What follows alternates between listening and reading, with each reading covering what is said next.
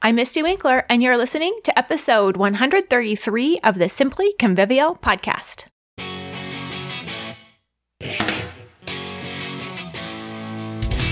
Hi, I'm Misty Winkler from Simply Convivial. We all know the feeling. There's just too much to do. Do you ever feel like the more you have to do, the less you actually get done? That's a real thing. There's a reason for that, and it's decision fatigue. The first step that you have to do to prevent decision fatigue and to get started is decide what to actually do next. It seems simple, but it can be hard.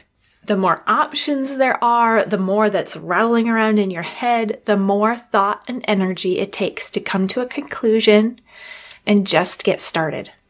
Let me show you how to streamline the decision making process so you can do what needs to be done, no matter how long or short your to do list is. Let's dig in. So let's figure out how to make our to do lists short and simple so we can actually get them done each day. Step one is that you actually need two to do lists. One is your master list, where you keep a running list of all the things that need to happen, big or small, routine or not. Everything that needs to happen needs a place to be written down and kept. But that's not your to-do list that you actually work from day to day. That's kind of like the safekeeping place so that you're not keeping track of everything in your head. You're keeping things safe and written down where you can refer to it as needed, jog your memory, where you're not afraid that you're going to lose something or forget something. You know where you're keeping all those tasks listed out. Then you need the actionable daily to do list. You can choose from that master list what goes on today's list. But the list that you're making for today is short. It's prioritized. It's a list of what is most important today. Sometimes that's going to be something that's not even on that list. Days are like that. Keeping a daily to-do list allows you that flexibility that you need to adjust to real life as it unrolls. Your daily to-do list then is a prioritized list. It is not even all the things that you will do.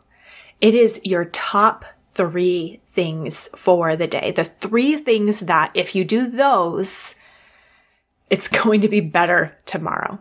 The three things that are going to make a difference. It's easy to get distracted in all of the little things that do pile up that we do have to get to. And then we end up never getting to those important things that aren't necessarily urgent.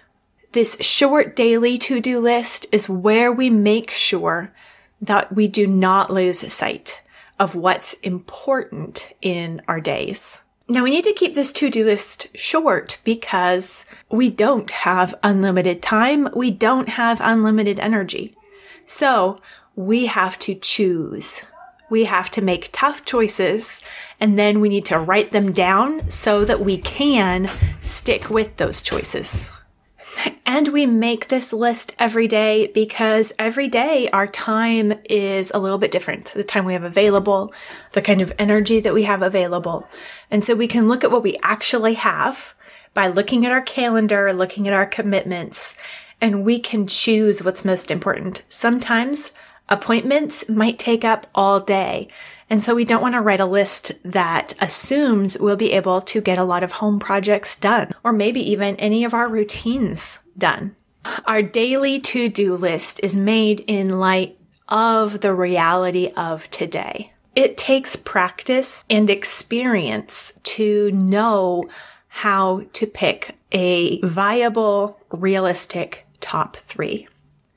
It's not something that anyone can tell you what you should pick.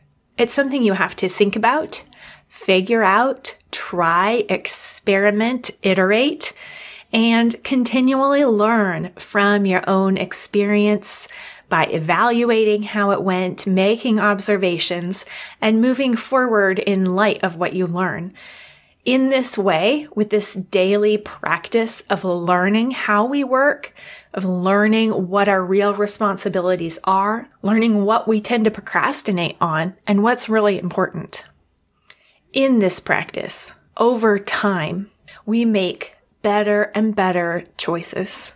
And because those are self determined choices that we know are realistic and necessary, we also grow in our self motivation and momentum and follow through in actually doing them. And that's really what we're after. So you need to identify your priorities. And that's something that's hard to do, but you'll get better at it with practice. So practice every day and write them down on a daily index card. You will, of course, do more in a day than three things written down on your index card. But if you start with what's most important, you'll feel better about how you've used your time and you'll probably even get more done in the long run because you're focused and clear. You know you're spending your time well. We tend to waste more time in distraction and indecision when we aren't working from a clear list. So give it a shot, try it out, and let me know in the comments below how it's working for you.